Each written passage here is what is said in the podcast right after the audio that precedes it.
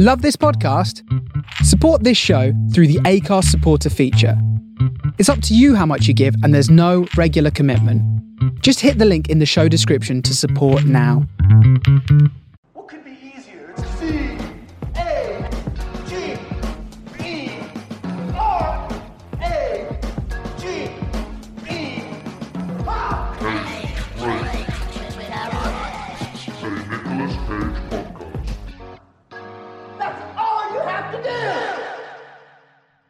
Hi, hello, how are you? It's Daryl, and welcome to episode 44 of Cage Rage, a Nicolas Cage podcast.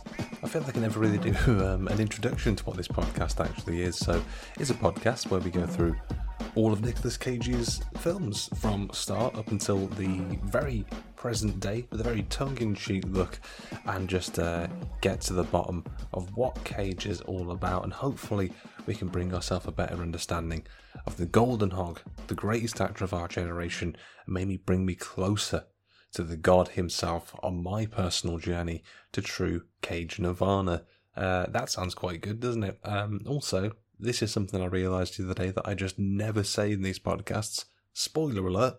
If you haven't seen some of these films, that we go into big detail in them. Me and a, a guest, uh, the guest this week, stand-up comedian Erika Ehler. Um, was a great pleasure to talk to Erica, um, the 2019 Chortle Student Comedy Award winner, and uh, supported the likes of Fern Brady and Jamali Maddix, who you might know from uh, the new series of Taskmaster that's on at the moment as well. Uh, Erica brought a very uh, a very cool and collected sense of um, calm and groundedness to the episode, which always welcome, always welcome um, in whatever it is that this podcast actually is. Uh, so this week we were talking about the Ant Bully. Um, had a lot of fun chatting all things the Ant Bully with Erica. In this episode, we are comparing Cage to Justin Bieber. We're taking a true crime detour into one of the cast members, and we discuss the fact that the main character should definitely have been killed. Um, it's a lot of fun. I hope you enjoy listening to this one. Just before we get into it, we'll get the admin out of the way as per usual. Uh, you can find me on Twitter at cage underscore podcast. I'm also on Instagram at cage rage pod, and you can find me on all the usual streaming services as well uh, Apple Podcasts, Spotify, Google Podcasts, Amazon Music, Deezer, Stitcher, Podchaser, TuneIn, and various others as well. If you're listening on a platform that provides uh, rating options like Apple, like Podchaser, please consider uh, giving the show a rating. Following the show as well. Um, you know, I mentioned this sometimes in the intros. I know it sounds cliche, and I know that every podcast asks you to do it, but it does genuinely make a difference. Helps the show grow, helps it reach out to more listeners, which is always nice as well. Um, so, with that out of the way, we'll get into the episode. It's a fun one. It's Daryl Edge, Eric Ella, the Ant Bully from 2006. Enjoy. So it is the year of our Lord Cage, 2006, and we begin as we mean to go on with the animated fantasy film The Ant Bully. This week, Cage voices Zoc, an ant wizard, because what else are you expecting from Nicolas Cage at this point, who shrinks the human Lucas Nickle down after he attacks their colony. Now, joining me on the journey to true Cage Nirvana this week to figure out whether this bully is just misunderstood or should have been shoved in a locker is writer and comedian Erika Ehler. Erica, how are you doing today? I'm doing great. I watched the Ant Bully this morning, so I'm really letting it inform the rest of my day. what a way to start a day with Yeah. uh, with the Ant Bully, with the Nicolas Cage film. Um, at this point, it's it's informed my lockdown. It's informed um, al- almost the most important part of my twenties. But I'm I'm always interested to sort of find out at the start of any of these episodes um, with the guests. Um, so your sort of take on Nicolas Cage because everyone has um, seems to be a widely different opinion. Uh, you know, I'm just some lunatic on the internet who thinks he's the greatest actor of our generation, but uh, some people don't always agree. Um, some people are very middling about him. What's your sort of take on uh, on Nick Cage? I think he's just he's just really just a working actor. I don't like every film is a paycheck to him. That's how I see him. Because otherwise, why would he be like say he says yes to everything. Isn't he in in a, in a tremendous amount of debt? Isn't he kind of like in like a uh Brendan Fraser situation? yeah, pretty much spot on. And um, for better or worse, unlike Brendan Fraser, he's still very much on the grid. Brendan Fraser just disappeared, which Yeah. May be a good thing. Um, it seems to come down. I think it was something to do with an, an accountant kind of screwing him over. But this is also what happens when um, you spend that Con Air money on dinosaur bones and uh, traveling around the world pursuing the Holy Grail. Um, I kind of think that if I had that kind of money, uh, acting money, when you you know you've done the films that Nicolas Cage has done, I don't know that I would have done any different. Um, and I wouldn't at some point be like, right, fuck it, yeah, of course, yeah, I'll take the ant bully. Um, I don't know if, if money would money lead you to buy dinosaur bones. Uh, I, I don't know. I feel like money makes people crazy. So if I had that amount of money, I'm I'm sure I wouldn't put it out of the realm of possibility for me. I like the idea that you know you would still be humble though. You'd still be down to earth, which is encouraging. I suppose, and like, um, I don't think he's done anything massively crazy with it. I suppose he's not ended up in an episode of Cribs with a like a three, four story mansion or something like that. He just lives a quiet life outside of the public eye. Sometimes he just appears like the boogeyman, um, or Does he have- Bigfoot. Does he have kids? Does Nick Cage have kids? Uh, yes, yes, he does. One child, uh, Weston Cage, is sort of a fellow actor, and then there's. It's kind of, I guess, it's kind of the thing where one family had. I suppose, with respect to the Cages, there's a good child and the weird kid. Um, and I say this not knowing about too much about number two, but his uh, other son um, is pretty much like quite a big goth. So when you just see them walking down the street in pictures together, it's like, oh yeah, well of course you're Nicolas Cage's kid, um, and he also named him after Superman uh, because he's a huge comic book fan. So his son is called like Kal El Cage. Oh, yeah. I asked because I was like, oh, that'd be might be a reason why he agreed to Ant Bully, just because like a lot of times actors just want something that they can show their kids. But I don't know how old that child would have been around the time. I can, I can only offer not old enough uh, to to get away. Um, I mean, I kind of get this lovely sense that um, you, as opposed to some other guests, have come with a very rational, level-headed attitude to Cage and what can happen here. I kind of feel the more I'm saying to you, I'm maybe five minutes in, I'm just breaking down some perceptions and um, causing some disrupt, as this is going to inform your whole day. Um, so I feel some personal responsibility on that. Just want to unpack his life, you know. There's a lot to unpack. Uh, well, this this is the place to do it. Um, just bringing up the name uh, Kal El Cage or Kal El Coppola Cage to use the uh, use the family name. Um, he was actually only born in 2005, so would have been one when this when this film came out. So So what the hell? you might be right. It could be like a legacy kind of thing because Cage is an actor who seems to come in. I don't know. It's almost like generations of Pokemon. Each generation, it's like a new thing, a new set of Pokemon. It's the same with his films. Started quite artsy, then there's a lot of drama films, then action, then it was just did whatever the fuck he wanted, and then the 2010s happened because of dinosaur bones. But there was um, definitely a period of his life, I think, where he wanted to do more family friendly films because he was um, a father at that point. So I suspect The Ant Bully is part of that. Also, National Treasure, which was like a few years before.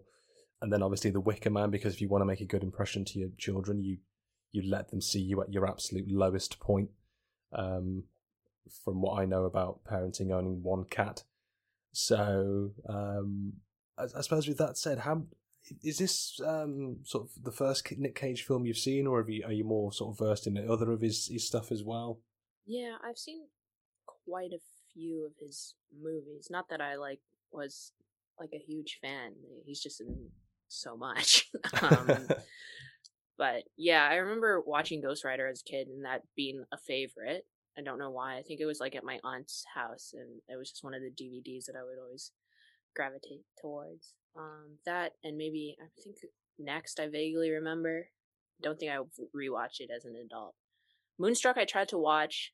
I never finished it. I don't know why. I thought it would be something that I would like, and maybe I should just give it a proper go. But I feel like I every time I tried to watch it, I was like half-heartedly watching it, which I don't know. I like Cher, but did not care enough to actually pay attention. Um, and then yeah, the National Treasure movies. I, I remember watching them in in theaters with, uh, with like with friends. Like that was like a big, or like even my family liked those movies. So it would, it's one of those movies that like kids will like and adults will enjoy too. So. Yeah. I suppose when you said that, you made it sound like your parents had enforced a strict no cage rule on your on your viewing the Um, but Moonstruck's always an interesting one though because it was, I think, Cher won an award for sort of best actress for that film, and Cage, as with every film he's in, bar a handful, cruelly snubbed because he should win everything. Um, because that's where my life has gone to this to make these kind of claims.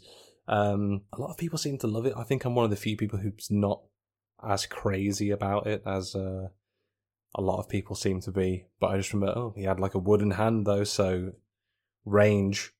Mm. So don't tell me that he doesn't have that. But um, I suppose, do you think you would you would go back to Moonstruck, or do you think you'll you'll never find the full heart that needs uh, that film requires?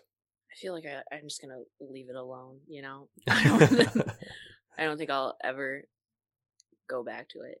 I know that maybe if like I if we had like a power outage or something, that was the if or internet outage, like and that was the only DVD I had in the house, I'd watch it.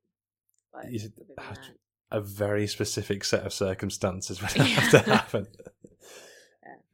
I remember watching Valley Girl, and I actually I, I forgot. I always forget that he's in that.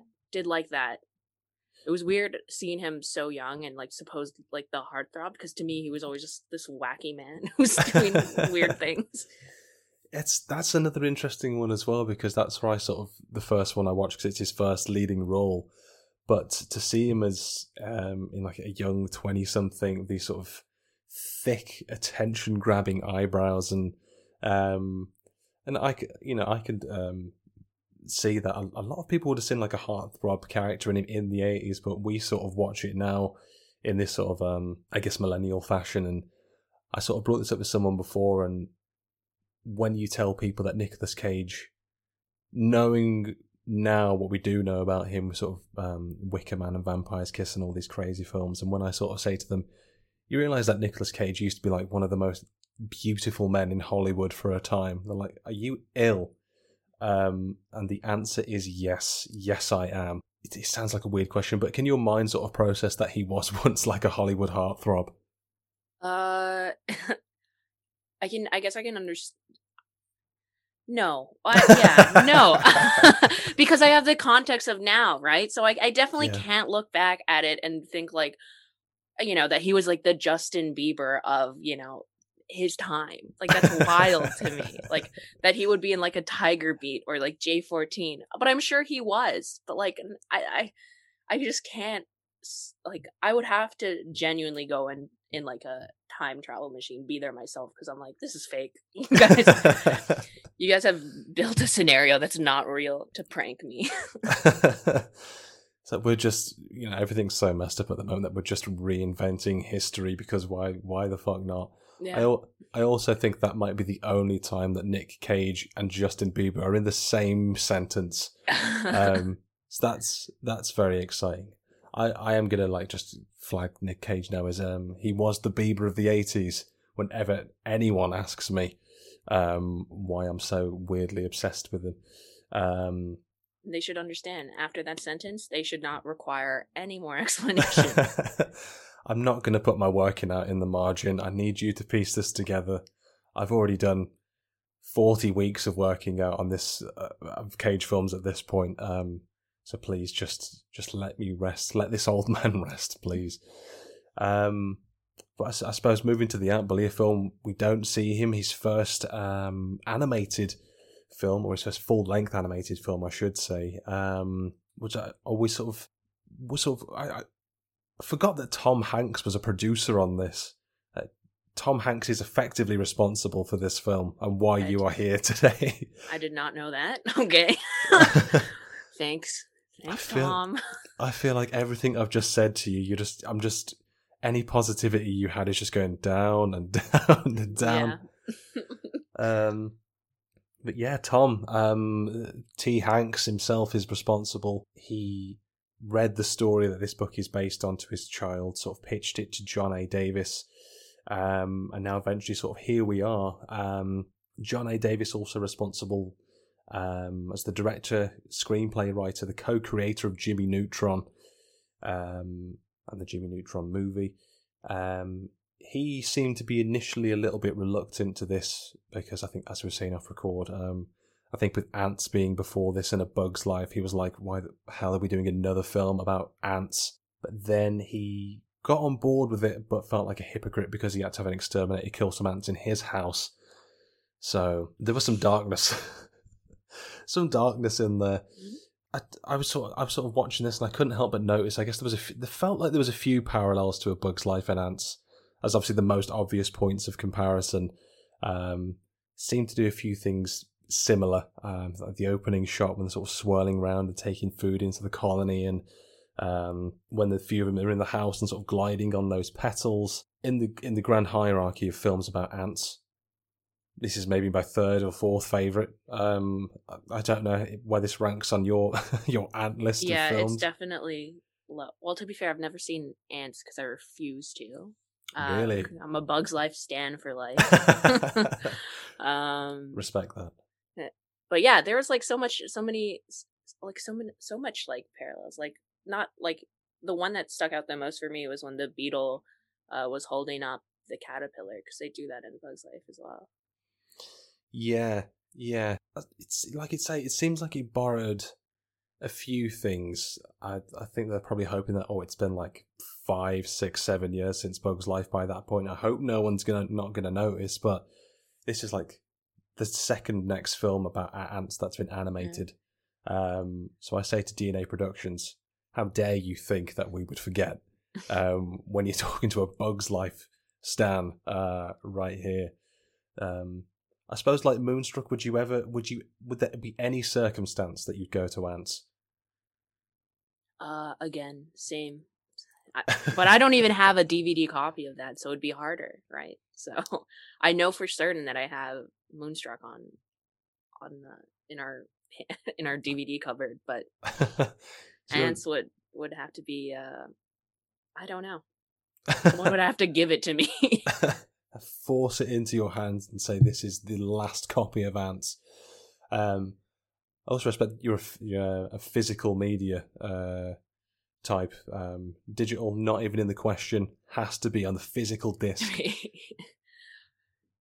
I went through like a phase where I would just go to thrift stores and just buy VHSs, like like it was like the cool thing to do, because they were all like one dollar. But I was like, "Yep, this medium's coming back." I treated it like vinyl. It's so stupid. like it's gonna be appreciated at all. It's not.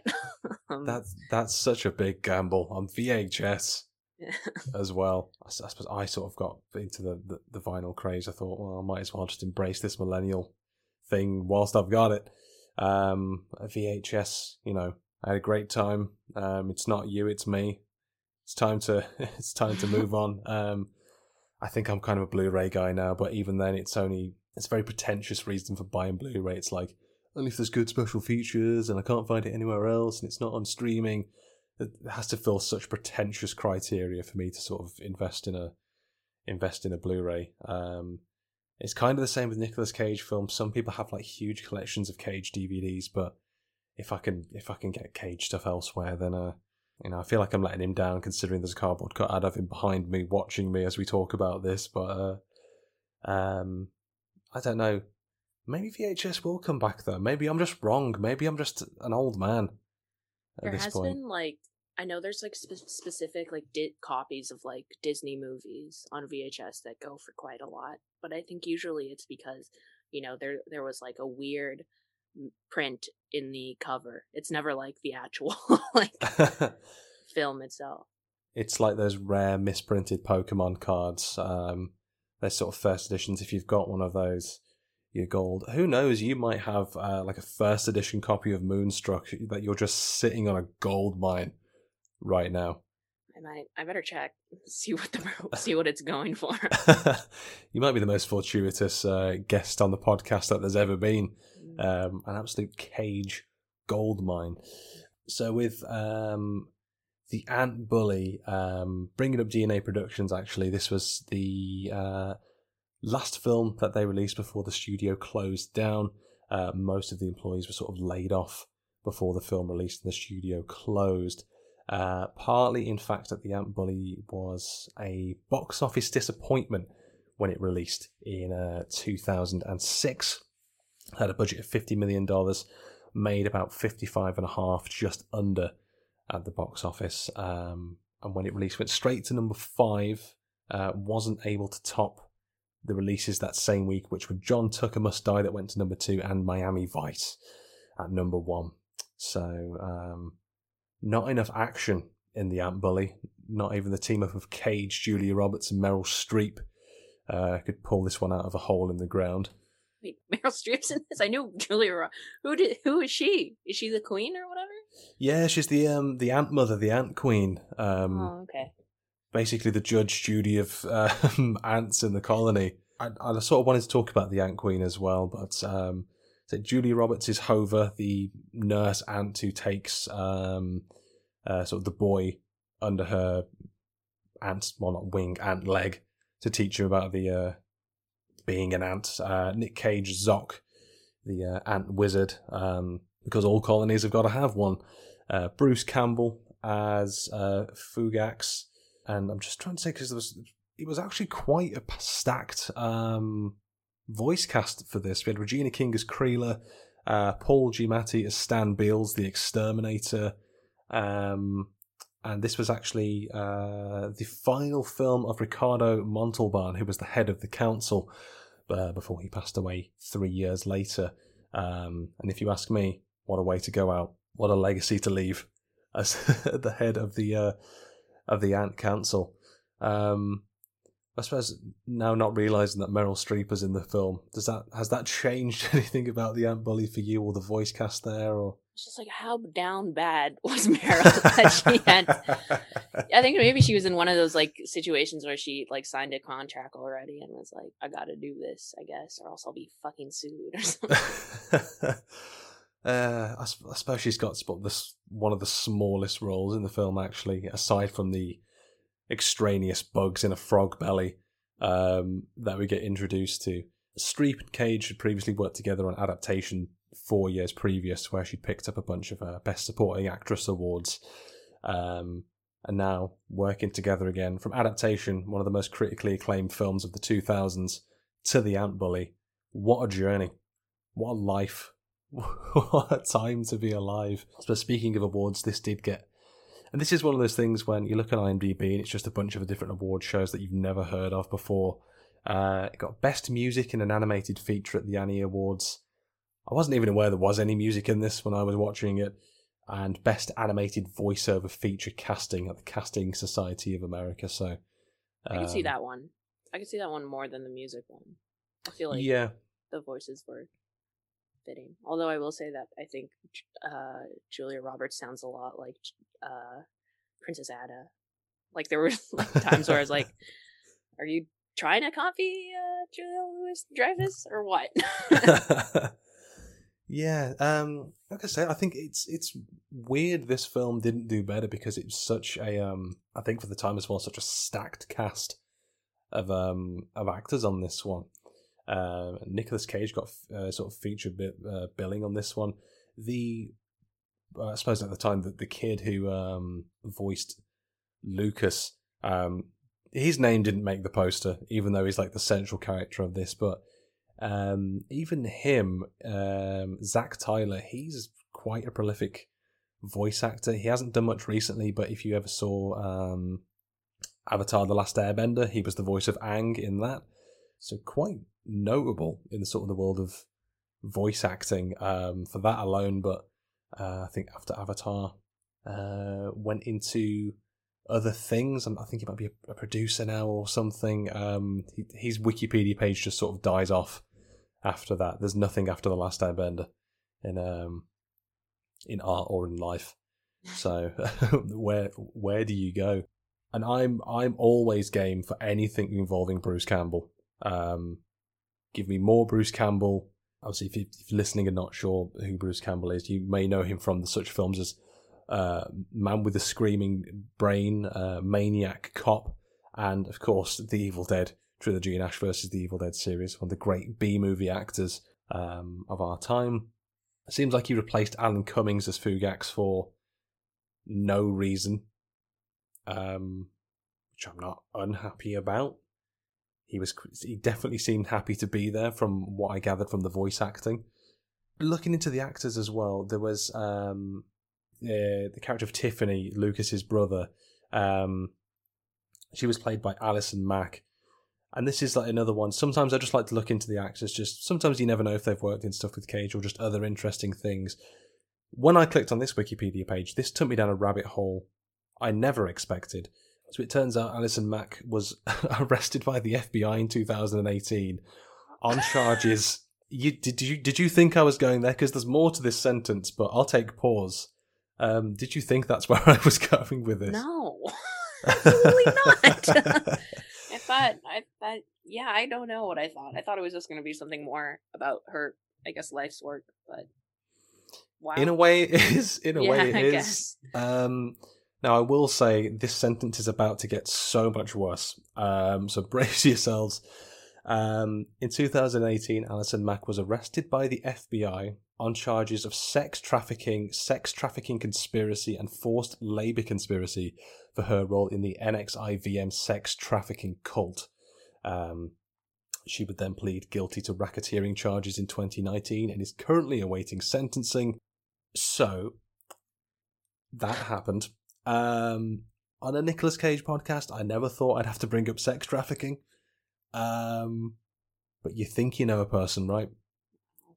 I want to say that it's Ant Bully that pushed her to do this,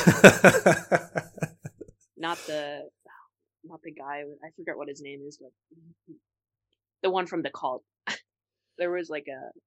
My friends all watched the documentary. I did not, but I know that he wears a headband. That's all I know. And is just- a bad man. Yeah. Well, we should we should honestly stress the bad part of that. Um, I mean, Ant Bully plus headband. It's not. It's not going to be an uphill um, life from there on out.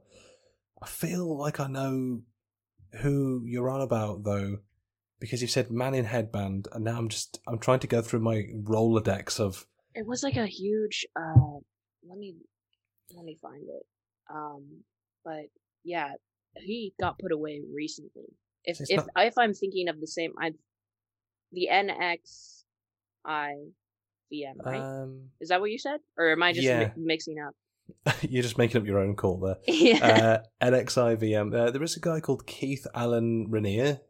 Um, if I don't know if, if he's the, the chief of it. Uh, this is becoming a true crime pod- podcast now, by the way.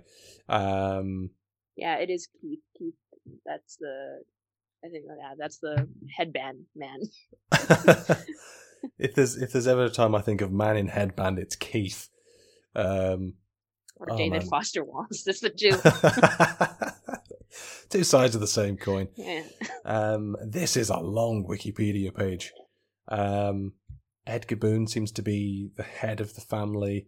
Um, oh man, am I am I about to go down one of those like two a.m. rabbit holes that um you just try to bring up with people at work the next day and they're not interested? Uh, Rick Rick Allen Ross, not Rick Ross. I think this is a different Ross. Oh no, this is this is just this is just a, a sad looking white man who invested in Windows ninety five at some point in his life. I feel like I need to pull myself out of this this this hole and get me into the ant hole of Ant Bully. See what I did there? Fucking save myself. brought it back Brought it back from the brink. Um, so I suppose watching this this film, I I remember you sort of mentioned um, sort of off off record that you'd seen this one a while ago. Um, did did you sort of remem- remember much about this film going into it? Um, or was it was it just kind of like a new experience again going back into this one? I remember some of the imagery, like I remember what the kid looked like, but I don't, I did not remember like, there's like a lot of like, I guess I wouldn't pick up on it before, but there were like quite a few like dirty jokes, like or like at least like allusions to like that. Like when the yeah. The parents are going for like their anniversary, the dad like definitely needs like some kind of like sex joke, like because the mom's like, oh, I because the kid's like getting bullied, and then she's like, oh, I'll stay home, and then the dad's like, no, you gotta come with me. We need our alone time. Like your child's in crisis. You guys gotta fuck, I guess. Um, didn't remember that. Um, but Yeah. yeah, it's I. It was like watching it for the first time again for the most part. Like I just remembered the like I don't even I don't even remember the character of Nicolas Cage, like Zoc or or uh the the other ants. I really just remember the kid because I remember the only image I really remember watching it in theaters was when he was like burning them, and that's it. That's such a harrowing takeaway to have that's been with you all of this time. I remember the fire. I remember the smell. That's what I remember. Mm. Um, I think I remembered it because this is so. This is not my proudest moment. I remember as a kid, I, there was a dead. Well, not dead, but there was like a dragonfly on like our outside, um, like outdoor table on the patio, and I got scissors and I cut it, and then I was like, "Oh, this doesn't feel good." Then I remembered the ant what what like what a turnaround and your life's been on a great trajectory ever since Yep.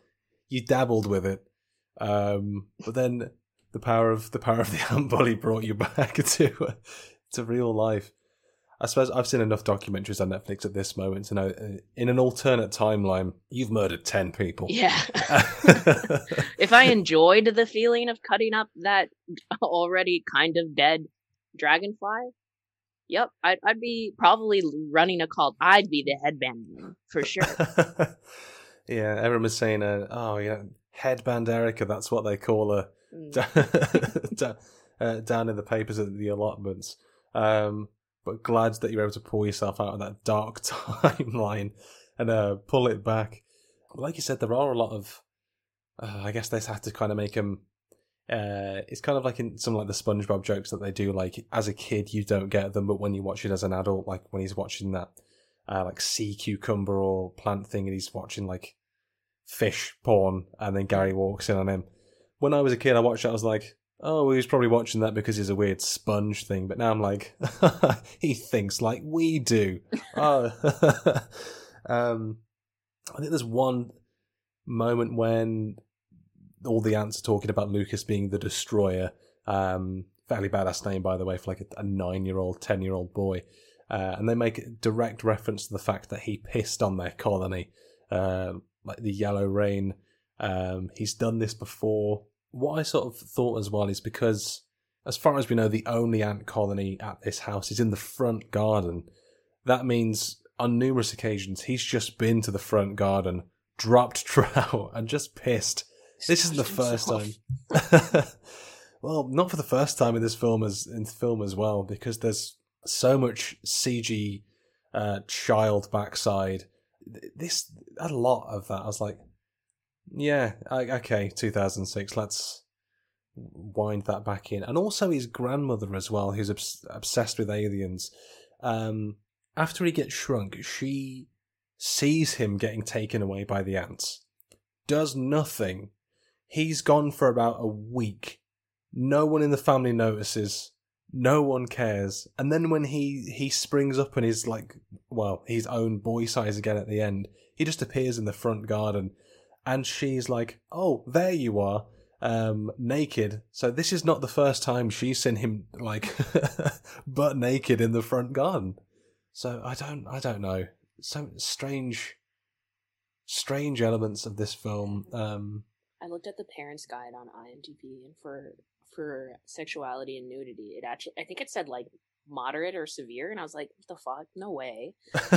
and, then, and then like and then I read like what they were pointing out, I was like, okay, yeah, I guess. Like one of them, one of it was like.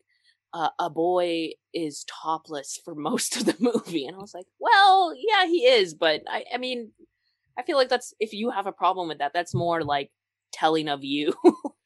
yeah, yeah. Um, I suppose it's it's quite handy though that he the ants just happen to have like a a human tailor just for the off chance that Mm. a boy gets shrunk.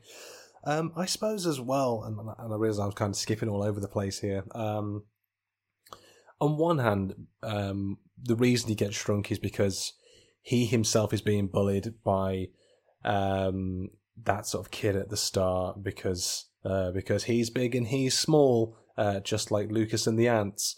Um, I will say, you know, I was never sort of the biggest fan of Jimmy Neutron growing up, but maybe it's just the time that this film was made. But the character models in this are just frightening. They're so grotesque.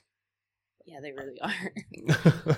There's that one, the one kid, not the bully of the main character, but like the sidekick, the one that keeps like repeating everything. oh yeah, yeah, yeah. And that is such a frightening looking child. Looks like genuinely gross. like if Yeah. I if I saw this kid in like the grocery store, I'm like, put get him away from me. I'm gonna get a disease from this child. Like yeah. red around. I don't know. Yeah, Jimmy. Yeah, it definitely. It, there's that influence of like, like just bizarre looking like proportions and stuff like that. Yeah, um, I mean, this bully seems to lead a, and I say this with all due respect, like a, a, a gaggle of ugly children. Um, the little repeaty sidekick with the bowl haircut, he was like, yeah, yeah, because he's big and you're small. Um, and then there's one with a helmet, um, and he's like, at the end, well, we're all bigger than you. Um, there's definitely one girl in that gang who's about seven foot tall. Uh, she could have taken him, so I'm not going to accept that as an answer. Um, with these, just I don't know what it was about the animation. I mean, also going to the Exterminator, played by uh, Paul Giamatti, uh, Beelzebub, um, sort of the, the devil exterminator, the cloud breather, as the ants call him. Um, I wasn't anticipating this because I sort of watched this at about half ten, like eleven p.m. Um, last night at the point of recording. When you have that fight, that awful, uncomfortable scene of like five seconds in the exterminator's scalp, um, I didn't, I didn't care for that. the flaky, itchy, louse-ridden scalp. Um, I don't know about you. I felt itchy watching that. Yeah, I didn't. I it wasn't a particularly great moment to watch for sure. I didn't like when they were in the leg that as well. Oh yeah, when they're going up the leg um, because they're trying to inject the exterminator with the shrinking serum. Uh, they can't get to his ears because he's got the headphones in. Um, so the bug, the beetle, and the glowworm decide to team up, and then they're like, "That looks sensitive." Just take an absolute nibble into his cock, um, send him reeling, and then the uh, the wasp is able to sting him in the backside. Um, and I will say, because I suppose I was anticipating, uh, oh, the exterminator will be shrunk, the ants will take him away, and he'll be their prisoner or whatever. That man, whether you liked him or not, was disfigured. They ruined him, his life. Yeah, they didn't give him enough to make him an ant size. They just were like, "All right, we're gonna fuck you up and put you out into the world." yeah, I suppose if you want to look, if if I dare have the audacity to try and apply ant science um, into, into this film, I guess they had enough of the um, serum um, at the start for a boy to like put a probably the tiniest drop ever in his remarkably clean ears, I will say, uh, and like drop him down to size, but didn't account for this adult being like two, three times the size. So he's got a giant eye. Um, he's been uh, reduced to about three and a half feet trying to escape on a tricycle. His organs internally, um, a freak of science. Um, so I, I, I would imagine you're of the similar mindset that he died shortly after. That happened. he definitely. There's no way. I mean, and if he if he didn't, what quality of life is that? He's you out don't. of work. You know, you can't. I don't think he can carry all his like uh equipment the way that he's built now. no, um, I guess all all of his gases and toxins and potions. Um, he's out of work. His health has gone down the drain. Um, when you rock up to the doctors in that situation and you say, I've been attacked by a boy that was five millimeters in size, as well as ants that teamed up with wasps, and now I'm ruined. Um, are you not just straight in a padded cell? Mhm. Or just taken for science? Because if that was me, I think I guess I'm gonna kill myself now because this is this is not workable. No. Because then you'll just, yeah. There's no way you can explain that and not, as you said, yeah, a mental hospital immediately. So um, yeah, so I think I'll be like, okay, I'm w- I'm willing to accept that from your medical records, something has happened here, and you are a freak of nature, but you need to be examined, and uh, and right now, um, I suppose with the uh, that being said, the ants teaming up with the wasps as well, um, they they seem to make the wasps just like what's the most grotesque side mouth we can give these wasps. They're all just jaded army veterans um, who've been in this too long.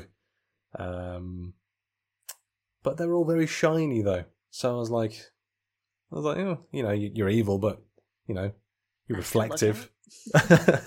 you're nice to look at. You think if it had been, um, I think these are tarantula hawk wasps.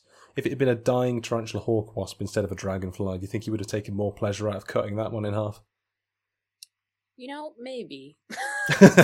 after after what I've seen them do, you know, they they only they only were were uh, reasonable towards the end when they saw that they were going down too. But based off of their personality before, maybe maybe I would have en- enjoyed cutting it yeah, it, it took watching their friends die on the battlefield to be like, hey, these ants, you ain't so bad. um, I, I- I mean, I suppose even like, I think I'm just overthinking it now because that's what happens when you watch this amount of Nicolas Cage films. But like after that, you know, they've stopped the exterminator, they've saved the colony for now. Who's to say that the parents don't come back after they've just been rutting each other in um, whatever hotel it was they went to for that week of um, guilt-ridden passion, knowing that their son is dying internally. Um, but who's to say they're they're not just coming back and they're just not just going to get another exterminator? So you didn't prophesize that one, did you, Aunt Mother? Um, but then, you know, after that, sort of the politics, the, the tumultuous relationship of the ant wasp uh, unity, does that stay in effect? Do they? Does that parlay just drop away after the, the, the cloud breather has gone? Um, am I overthinking this and I'm ill? I don't know. Erika, your thoughts? I think that they'd forget. I think that they'd forget about this. I think they'll all just forget the trauma and then they'll go back to hating each other. the collective trauma would just instant erase across the colony, across the garden. And they're like, what? We... I felt like I was calm for a moment. Oh, Sting! I'm going to go kill something. Like, huh, classic Wasp. That's probably the most sensible thing you could have said. Like, the fucking ants and the wasps, they're just going to kill each other again.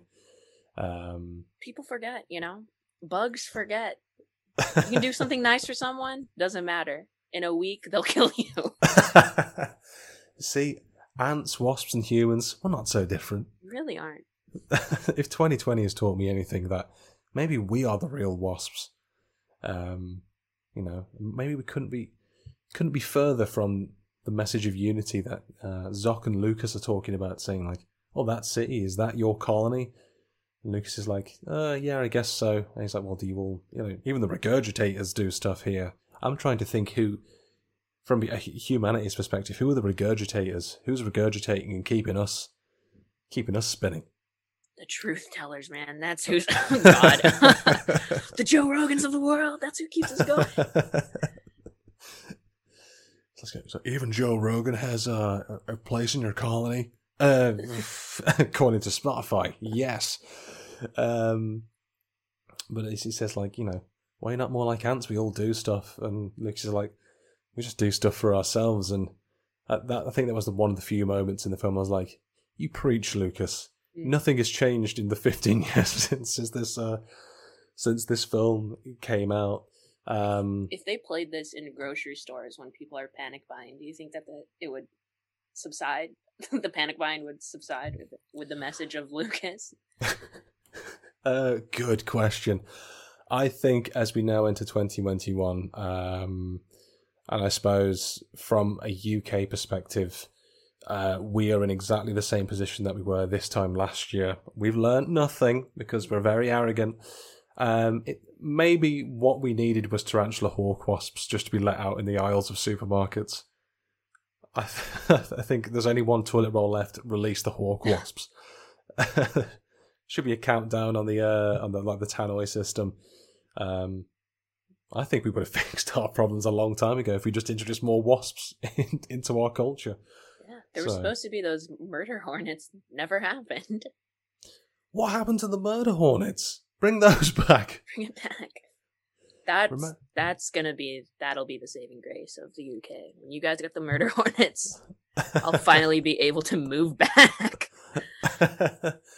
Yeah, as they uh, as they wrote down in the official scrolls of twenty one, it was when the hornets descended upon the people of the UK that Erika stepped off the plane uh, and returned to us all. They uh, they called her the Queen of the Hornets. I'm not trying to label you as like a, a wasp woman. I feel that come across awfully, unless you, you, you would take hornet White Anglo-Saxon Protestant, that kind of wasp. yeah, what's the difference? I don't know. Um, maybe, maybe, maybe there's maybe there's a wasp niche out there for all of us in some way, uh, shape or form. I suppose actually as well. To, I guess going to another large creature, the Queen Mother, uh, the Queen of the Ants, as we touched upon earlier, voiced by Meryl Streep. Um, as they sort of said, she's a sort of child of, of the larger queen. There's one big queen that gave birth to the queens. The queen gave birth to all the other ants. So I have to imagine if if the Queen of Queens isn't RuPaul, like the Queen Ant, and then it's sort of Meryl Streep, and that's the hierarchy there. Um, I will say though, I felt um, when they had the scene of Lucas in uh, the Ant Court, whatever you want to call it, there, and they're saying, um, basically, I mean, let's not beat around the bush. Ant, uh, Lucas committed mass ant genocide. He killed a lot of ants, and he got off so lightly in only the way that a white person could be let off in a court of law. Um, I so I was I was sort of curious in the ant court scene. Do you think he should have got a better punishment than just become an ant and learn your lesson, boy?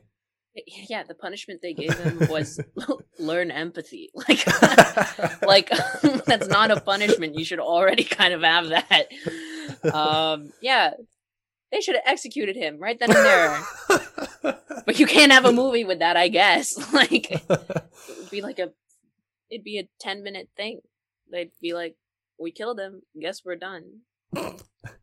yeah, I mean, the, I in, I was sort of making notes as I was going along, and I was um, I was watching this with my like other half last night, and I was like, why is he not dead? Kill him. It's the it's it's the punishment, you know. And I'm not saying to bring back uh, execution or anything like that, but I'm saying in this context, and society, it's a different law. It's what the people wanted. They were on the verge of an ant revolt. It was the least he deserved was to be torn limb from limb. Yeah, I'm surprised there weren't more attempts on his life throughout the film. Yes. Yeah. like people just were just like, okay, I guess that's what. Like, guess we'll just No. keep him around. Meryl Streep gets what Meryl Streep wants, I guess. So that's fine. Um, oh man, that would have been such a better film if, uh, and this goes away from sort of being a PG rated film to at least a fifteen. You know, Nick Cage is the ant wizard put in charge of his life as other ants try to make attempts on his life. Oh, now that's that's an ant bully. That twenty twenty one, that twenty twenty needs. We need Um, another ant epic. It's been a while. Like it's been quite some time. I think we need we need we need an ant epic that's not just for kids. We need we need one for like adults. yeah, some you know something with you know not some BS lesson of be nice. Like if you didn't get that from Sesame Street, then you're a lost cause. You're a sociopath. You are going to end up in prison or death by cop. Um, give us. It's been 15 years since we've had an Ant Kid film. I think, or something that's not been on like a, a sci-fi direct release, um, or something. Um, because they they love their sort of insect horrible 3D insect films. I'm starting to think like um, ice spiders, uh, dragon wasps, which I wish I was making those up, but I've seen them. They exist. Oh, okay. is it like is it like birdemic type type films? Like that kind of quality but animated? Um, I suppose anim- animated dragon wasps. Um, if you didn't get from the title, these wasps get this shoot fire. Um, because that's the kind of thing that gets sci-fi you know, rubbing their thighs when a script's put on their um, on their desk. Uh, Birdemic, but not as critically panned because I think it's on the Sci-Fi Channel. You sort of know what you're getting. Um, I think it's time. You know, half a lesson about empathy, half a lesson about um, killing ant murderers. I think there's something there. They gotta commission this. They'd be stupid not to. Get Nick Cage back. Give him the ant that he should have been given, a murderer, because he's a crazy SOB. Um, because that's the only punishment that makes sense. Meryl Streep, you're too soft. You're far too soft. Um, so that doesn't apply in a real court of law. If you've murdered countless people and the and the rule is, um, I, th- I think you just need to uh, have a nice relaxing swim. Um, no, no, that's bullshit. I don't accept that at all. I mean, you could say that that's what happened to OJ. uh, the exception to the rule, um, the OJ Ant rule, um, as it will uh, as it will now be as it will now be known. I suppose uh, um, I think that was my great point of contention because for the most part, um, I really didn't like Lucas as a character. I didn't care Yeah. for him.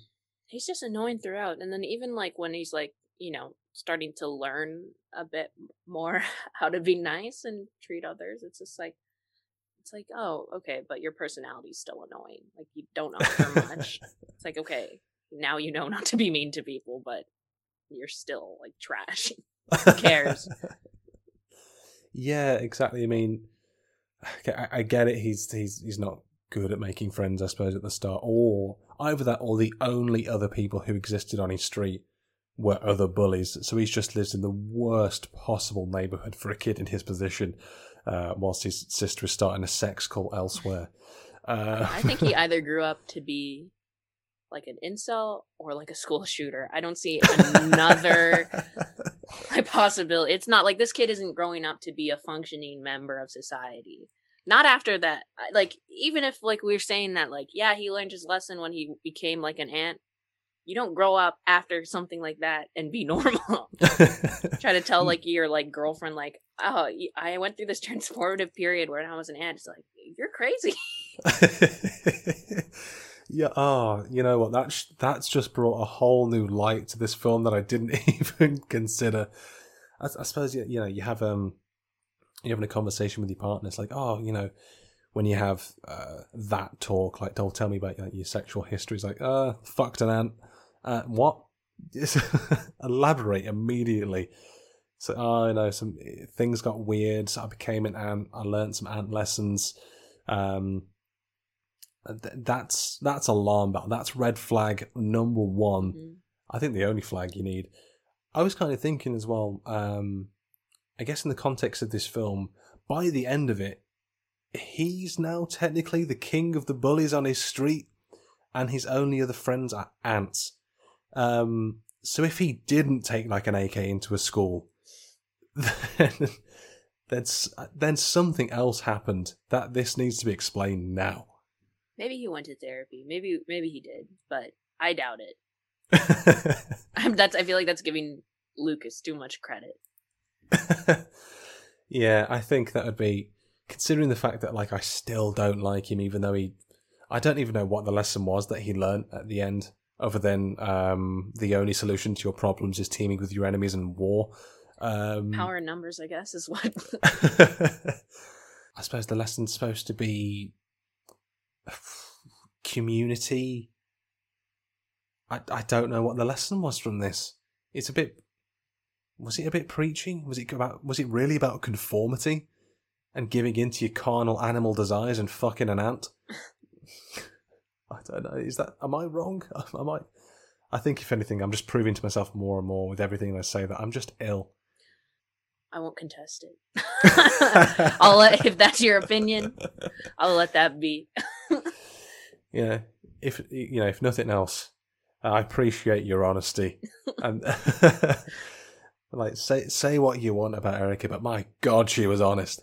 Um, I think the only thing I really enjoyed about Lucas was when he um he ate the honeydew, he ate that caterpillar shit, and I was like, yeah, you fucking get what you deserve, you cuck. Mm. Um, I I don't know that he's a cook, but he's he's definitely now in my head a school shooter. There's no way he went to therapy. Yeah, he's psycho. like he's like insane. Like I don't think. Yeah, I also think he'll forget. Oh, he'll forget that he was an ant. He'll see an ant hill and be like, "Well, I could just step on it," and then he will. He'll go about his day. Yeah, I think it's going to be that kind of, um, I guess Peter Pan kind of thing where you know you remember it, you remember that you went to uh, sort of Neverland when you're young, but you grow up and then you you forget that it all happened, and then he's gonna like, I want to go in a front lawn and piss on this uh, piss on this ant colony. It's like. Lucas, you're 38 years old. You can't. You're a changed man. You can't do this anymore. You have a mortgage. Don't do this. But I suppose by that point, the life cycle of an ant is a little bit shorter. They would have. There'd be a new generation of ants just to start the war all over again. Be a new So- Zoc. Zoc's child with the the other ant lady. Kneel before Zark as he's a, uh, you know, new generation, new wizard.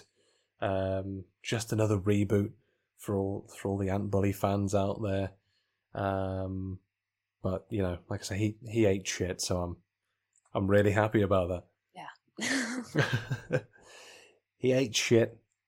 We got Bruce Campbell. I will say, I did. I even though he was upset, I think his only characteristic was that he was obsessed with jelly beans or uh, the sweet rocks. Um, I liked his character as Fugax. He was an energetic ant. He brought uh, an energy to the table. Uh, as I said earlier, Bruce Campbell can do no wrong in my books.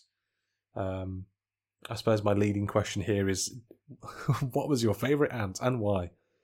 Uh, I think I, I did like Bruce Campbell. I also liked uh Regina King's ant. uh, I think I just like whatever she does to be honest. but I, I feel like those two, for the most part, had the most personality. The other ones were just kind of there doing tasks where I, I could but like they they had like wants, like yeah, yeah. like even if it's such a small want, like wanting like jelly beans, that's still I can understand the motivation behind it, you know. But everyone else, I'm just like, oh, whatever. I don't care. I, I don't care for your brand of ant. You know, Yeah. it's it's it's nothing personal, but Also, think that they're a cute couple. Cute couple, and I'd watch. it's uh let's not beat around the bush. Um and Fugax, I can ship that. Yeah. OTP. I suppose, like you said, though, with them, they're making the dirty jokes. They they all but said, "Let's just get down and ant fuck." Um, and that's what we runtime. wanted. They kept hinting at it, torturing us. Yeah, just shake your, your ant thoraxes and just fuck like beasts. Just give us fucking something uh, to work with here, you cowards. John A. Davis, especially. Um, just give the people what they want. Some, some ant fucking. God damn it. God damn it. I wa- I would Um, wonder if there's like any like, uh, you know, Rule Forty Two stuff on Ant Bully, but it feels like such a niche movie. To I think that this this movie would not get like that would break the rule. It'd be the exception. I don't think there'd be any like weird ant porn on this. I, I feel like we're saying this now, and if if there was ever a film ripe for fan fiction, um, the Ant Bully was the place to do it. Um, because they, you know, they had they had ants who wanted it. They had ants with pent up aggression. You know, what better way to exercise that than some sweet fanfic? Um, I want to see how Meryl Streep's ant does it. I'm going to put it out there. I want to see how the council gets down. Um, and I, I just want to see Nicolas Cage fuck. So um, I'm putting all all my cards out on the table. That's what the people want. Come on. it's what the people want. Um, I think my, I think the other part that stuck out to me uh, was when they were in the frog belly. This is sort of when uh, Lucas has run away. Zoc's like, "Oh, I guess I'd want to fuck an ant again, so I'll go after him." And then all the other bugs are in there, and then there's that that, that floating bug. He's like, "Hey, um, that's like the horsefly saying it or something." It's like, "Hey, you've not said anything in a while." and he just pulls up the dismembered, sort of decapitated head of another fly. I was like, that was a lot that I was not expecting. That all like the sort of tendrils and bits coming from the bottom of the neck, and I was like, that was a lot for me. Yeah, it's it's, it's gross. Like this movie's gross. like the animation is gross. They don't shy away from that, which I guess you gotta kind of respect. But yeah, yeah, I think yeah, the tone of the film was confusing at, at points but that might just be because of uh like I, I feel like the the Jimmy Neutron guy is weird. I think that's his like maybe his brand, I suppose.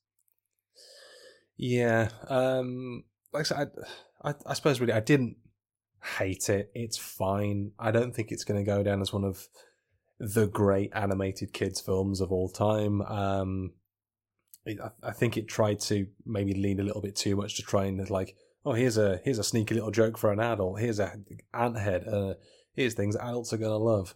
Um, like I say, I'm not. Like I said earlier, I'm not sure what the message was, other than team with your enemies and drink the blood of, or I guess the enemy of my enemy is my friend or something. Is uh, and I'm so muddled and confused about about the whole thing.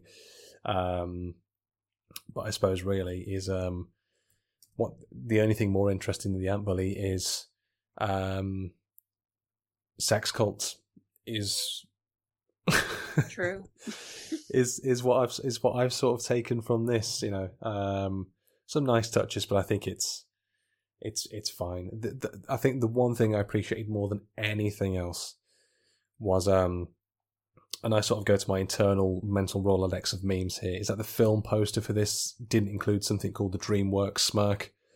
Um, if you're familiar with that, not no. So basically, once I say this, this is something you won't be able to unsee.